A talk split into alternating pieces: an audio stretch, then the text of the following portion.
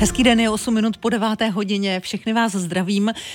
Vám samozřejmě přeji dobré dopoledne. O 7 hodin více už je v Pekingu a v přilehlém okolí, eh, kde by měl slyšet kolega šéf sportovní redakce Miroslav Bureš. Tak zdravím, pěkný den. Dobrý den. No a jestli je všechno na svých místech, tak teď své reporterské náčiní na stadionu hokejovém oživuje i náš kolega Petr Kadeřábek. Slyšíme se, Petře? S ním se ještě neslyšíme, s ním jsme domluveni, že ho spojím za chvilku, protože on teďka šel pro sestavy, aby měl sestavy k dispozici pro ten zápas, takže jsme byli domluveni, že se zapojí někdy tak za 10 minut. Dobře, fajn. Eh, kdy jste si dal naposledy dobrou čínu? Uh. já teda nejsem úplně její příznivec, takže to opravdu nevím. Tak tady to určitě nebylo. ne, já se ptám právě na kvalitu jídla, a, e, protože ptali se mě známí a říkali, tak se zeptej, jestli si chodí dávat někam Čínu, ale já se obávám, že ní jeden ze sportovních komentátorů a, a lidí, kteří mají na starosti olympiádu, na to nemáte čas. Tak asi nejde jenom o ten čas tady, ale tady jde o ten problém těch posledních dvou olympiád, že ta olympiáda je v bublině a že vlastně zvlášť tady v Číně, kde je celá olympiáda v bublině kvůli covidu, tak my se nedostaneme do normálních restaurací. No, my jsme tady vlastně v té oblasti úplně bez lidí a bez normálního světa. Máme k dispozici vlastně pro, co se týká stravování a jídla, jenom uh, ty vymezené prostory uh, pro účastníky her a to nejsou úplně klasické restaurace, kde byste přišla něco objednala, jsou tady v tom našem uh, prostoru, kde jsme na horách, asi tak dvě takové menší, ale tam nevaří úplně všechno a není to prostě klasika, že byste přišla do restaurace něco si objednala. Mm-hmm. Takže v tomhle, mm, v tomhle prostě je to teďka hodně složité. Když říkám olympijské studio, tak to zní skvěle. Olympijské studio radiožurnálu. Jak to vypadá? Odkud teď spolu mluvíme? Já sedím v komplexu, v komplexu, který se jmenuje ZBC. Eh, je to eh, v horách, kde probíhají lyžařské disciplíny. Eh, tyhle komplexy jsou tady dva v dějišti těchto olympijských her. Jeden je dole v Pekingu, kde probíhají ty halové sporty a druhý teda tady v horách. Je to vlastně komplex studií všech vysílatelů, které, kteří mají právo na vysílání z olympijských her. Jedním z nich je tedy Český rozhlas. My teda máme takové menší studio, kde máme, když to popíšu, pět stolů, čtyři, eh, tři televize. Máme tady veškeré vybavení potřebné pro vysílání, které jsme si přivezli z Prahy asi v pěti velkých bednách. Tentokrát, na rozdíl od minulých let, jsme ho museli přivést sami letadlem, nevezli jsme ho žádným, žád, žádnou lodí, žádným kargem. Eh, to tady máme postavené, kluci, technici, než odešli do karantény, kvůli covidu, tak to stihli postavit, takže eh, v tom jsme měli velké štěstí, protože sami bez nich bychom to určitě nepostavili. Eh, pak už jsme to vysílání jakž tak zvládli, ale oni tedy dali dohromady všechny ty mašinky a mm, přístroje, které jsou k tomu potřeba, spojili všechno s Prahou a eh, odsud tedy vysíláme všechny ty zejména pravidelné sportovní olympijské přehledy v půl a vlastně odsud jde veškeré spojení té naší techniky, kterou tady máme i na stadionech do Prahy. Já jsem ráda, že byli zmíněni naši kolegové v karanténě, protože jsem četla vyjádření biatlonisty Vetle Christiansena, eh, který řekl, v olympijské vesnici je snadné stát se paranoidním, jestliže všude kolem vás poletuje potenciální hrozba covidu. Zvlášť, když se dozvídáte o sportovcích nebo novinářích, které lidé v bílých overalech bez varování sbírají a odvážejí do karanténních hotelů hotelů v sanitkách prosáklých chlorem. No, je to samozřejmě jako poplatné situace a době, ve které teď se nacházíme už několik let, no to bylo podobné i v Tokiu, jenomže tam ta uh, bublina nebyla úplně tak přísná, po 14 dnech mohli lidé chodit ven a samozřejmě tam jako uh, se nás to třeba úplně tolik nedotklo, protože nám se tam ta nákaza vyhla. Tady se nám bohužel nevyhla, naší skupině nás je tady 13 z Českého rozhlasu a e, dva kluci vlastně a s okolností oba dva technici, které jsme tady měli, vlastně se nakazili hned po příletu. E, takže jo, skutečně to tak je a když pak e, sledujete jejich vlastně úděl, což je zejména psychicky velice náročné, ono se těm lidem vlastně skoro nic neděje, ono jim oběma naštěstí vůbec nic nebylo, neměli žádné příznaky a tak je to vlastně udrtivé většiny těch i dalších nakažených, ať už z sportovců nebo funkcionářů, novinářů, ono těm lidem opravdu vůbec nic není, ale prostě pravidla jsou pravidla, dokud ty lidi nemají uh, potřebný uh, počet bodů, tomu říkáme tedy, uh, nemají ten test na potřebné úrovni, ty parametry toho testu, tak je prostě z té karantény nepustí, tak to bylo i v Tokiu, řekl bych, že v Tokiu to bylo ještě přísnější tohle hmm.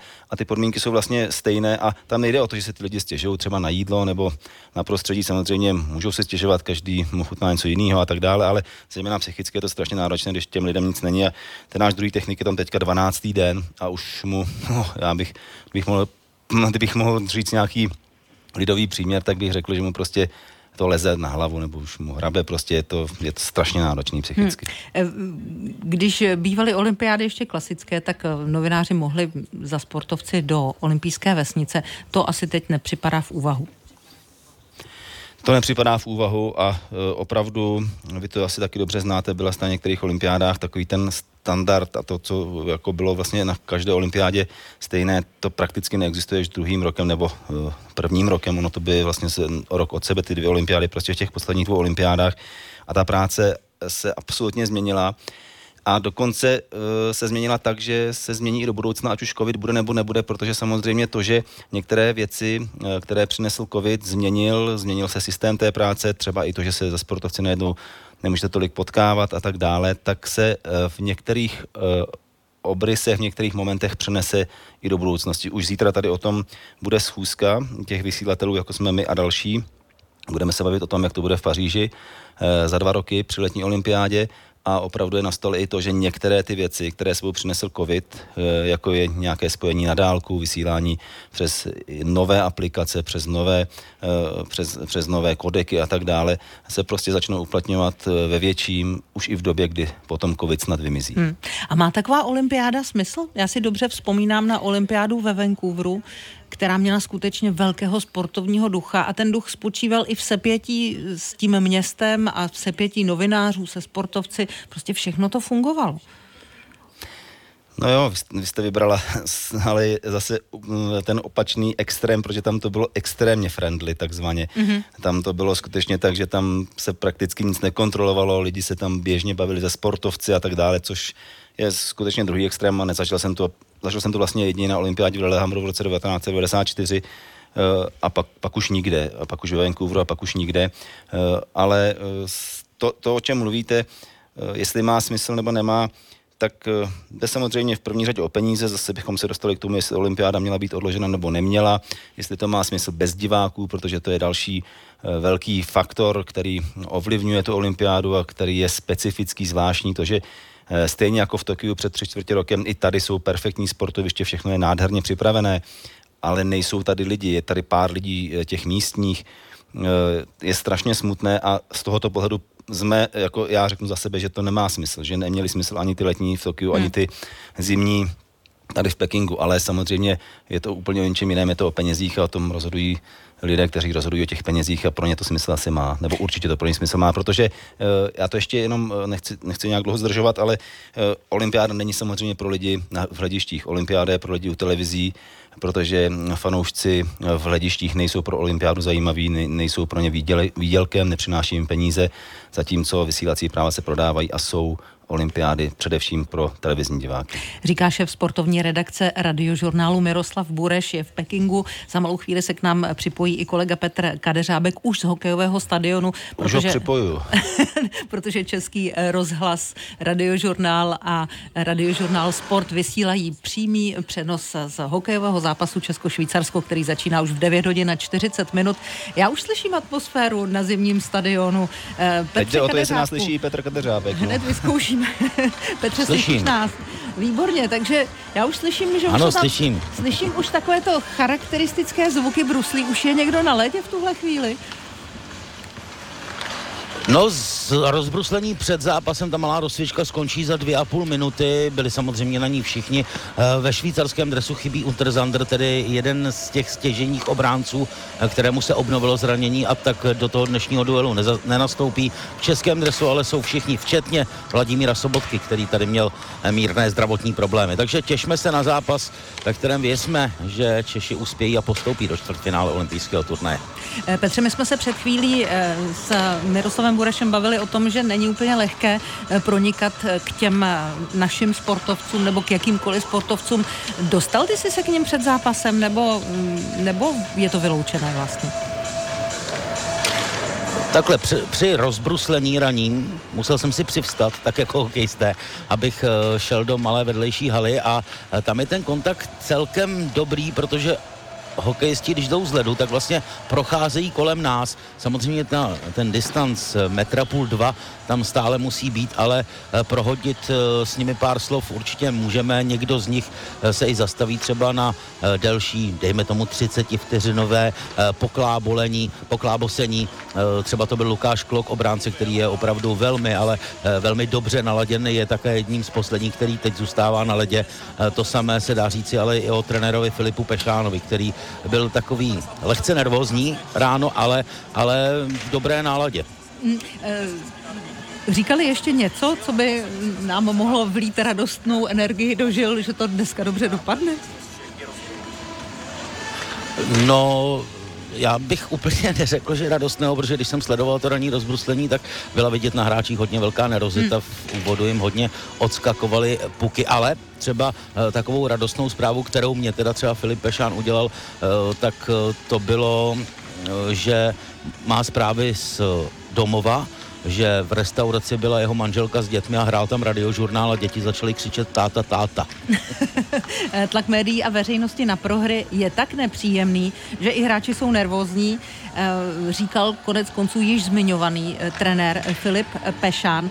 A na něj by se klidně dalo navázat kauzami sportovců hroutících se pod tlakem, ať už to byla Šifrinová, a posléze vlastně kolegové z NBC, kteří byli kritizováni za to, že oni byli těmi, kteří vyvinuli tlak a tak dále. Můžeme se podívat i do Tokia.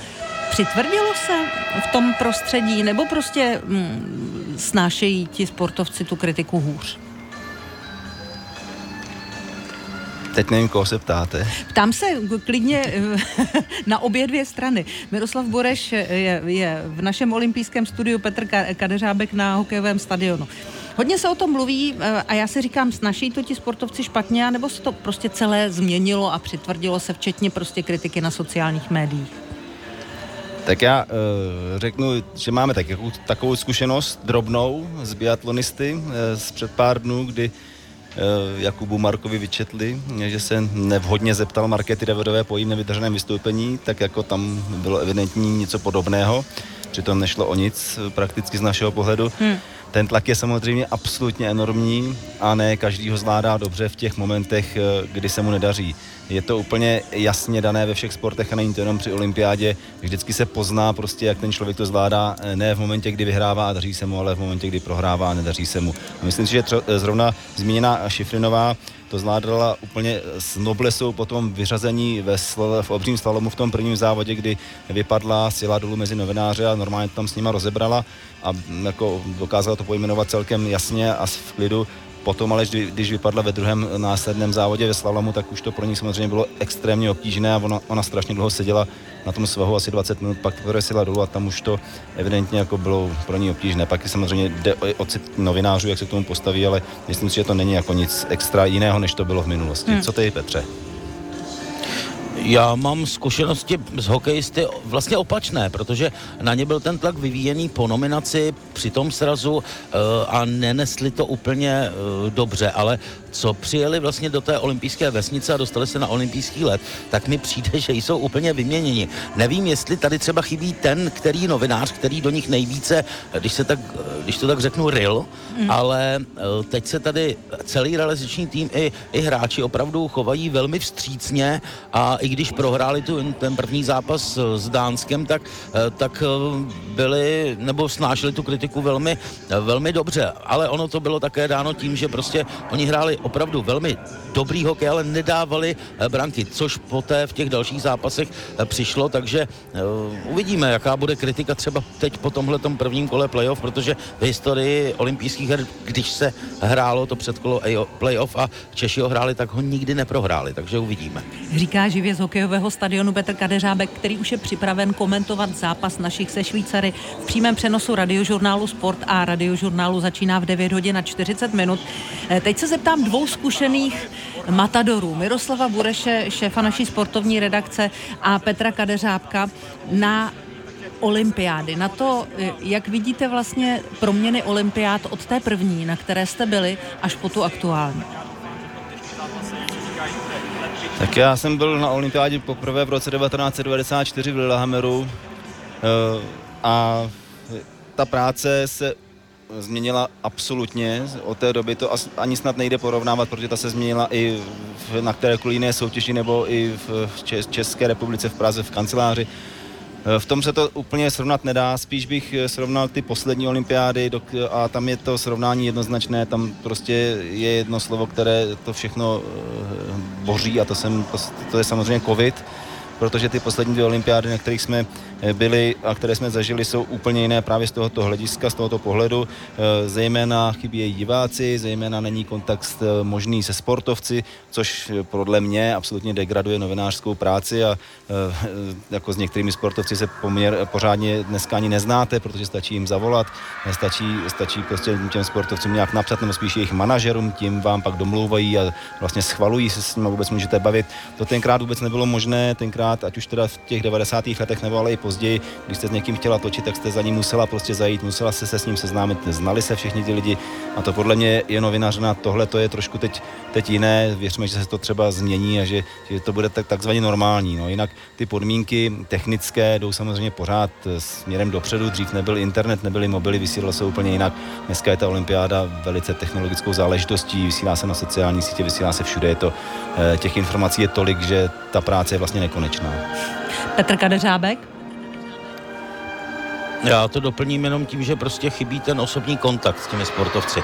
Ten ubývá, přibývá více, jak už to říkal Miroslav Boreš, toho kontaktu přes eh, jakési média, ale teď myslím tím telefon, myslím tím počítač a tak dále a chybí kontakt teď už ten fyzický i na těch posledních dvou olympijských hrách, to znamená v Tokiu i v Pekingu. Poslední rizí kontakt ze sportovci byl vlastně v Pyeongchangu, ale za mě, já si myslím, že úplně nejlepší, nebo poslední velmi dobrá olympiáda byla v Londýně v roce 2012. Od té doby už eh, to byly po teroristických útocích a tak dále, vždy tam byly nějaká omezení.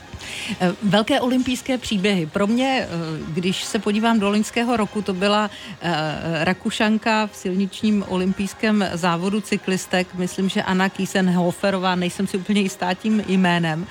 Jaký máte velký olympijský příběh z letošní olympiády? Petře, hmm, začni, já budu chvíli přemýšlet. Za mě je obrovský olympijský příběh Klaudia Pechsteinová, která vlastně 22. února oslaví 50. narozeniny a pozítří tady pojede olympijský závod s hromadným startem. Už tady jednou startovala na pětikilometrové trati a já tuhle dámu uznám opravdu leta a musím říct, že je nezdolná.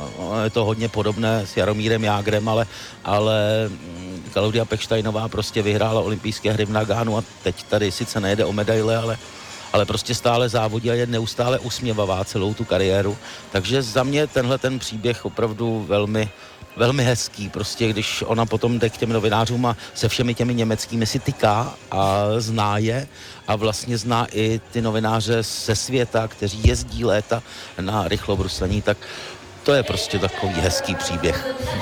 Tak a Miroslav na mě tady gestikuluje Štěpán, no na mě tady gestikuluje že Štěpán Pokorný ve studiu, že by, ne, ne, že by to měl být Sean White, eh, tedy americký, eh, americký snowboardista, tomu jsem ale to, to pro mě jsem to tak, tak přála. Pardon. No. Ne, ne, já, já samozřejmě jsem se těšil, i když mi to možná nebude nikdo věřit, že příběhem bude Ester Ledecká, že zopakuje zlatou medaili na lyžích. Eh, to si myslím, že by byl parádní příběh. Pak jsem se těšil na Evu Samkovou a strašně bych už chtěl, aby nějaký ho, příběh napsali hokejisté, protože je to už strašná doba, kdy jsme se z hokejisty radovali z nějakého velkého úspěchu a kdyby se jim povedlo na olympiády, byť samozřejmě bylo lepší, kdyby tady byli hráči z NHL a nejsou tady, možná proto je ta šance hokejistů větší, eh, tak by to bylo parádní, ale tak zatím na takovýhle příběh já bych se radši počkal ještě. Říká Miroslav Bureš, šéf naší sportovní redakce. Poslední minutu eh, odevzdávám Petrovi Kadeřábkovi, protože ve 29 hodin a 28 minut a 30 vteřin se ozve eh, reklama a potom už časové znamení, tak Petře, máš poslední slovo, prosím.